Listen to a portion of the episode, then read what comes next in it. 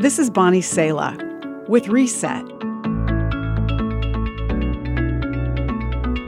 The news is bad.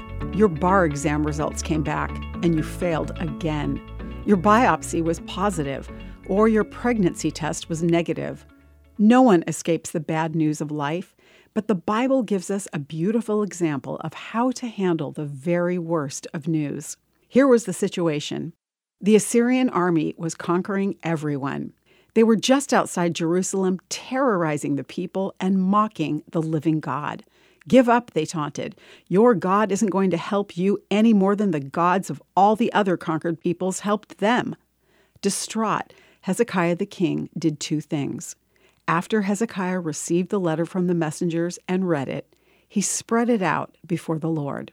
Then he prayed an incredible prayer.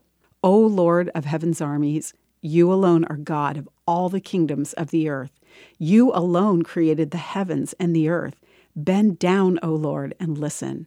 Rescue us, he pleaded, so that all the kingdoms of the earth will know that you alone, O Lord, are God. Hezekiah laid the bad news straight out to God. He declared who God is and asked him to move in a way that brought glory to himself. God responded, For my own honor, I will defend this city and protect it. And he did just that.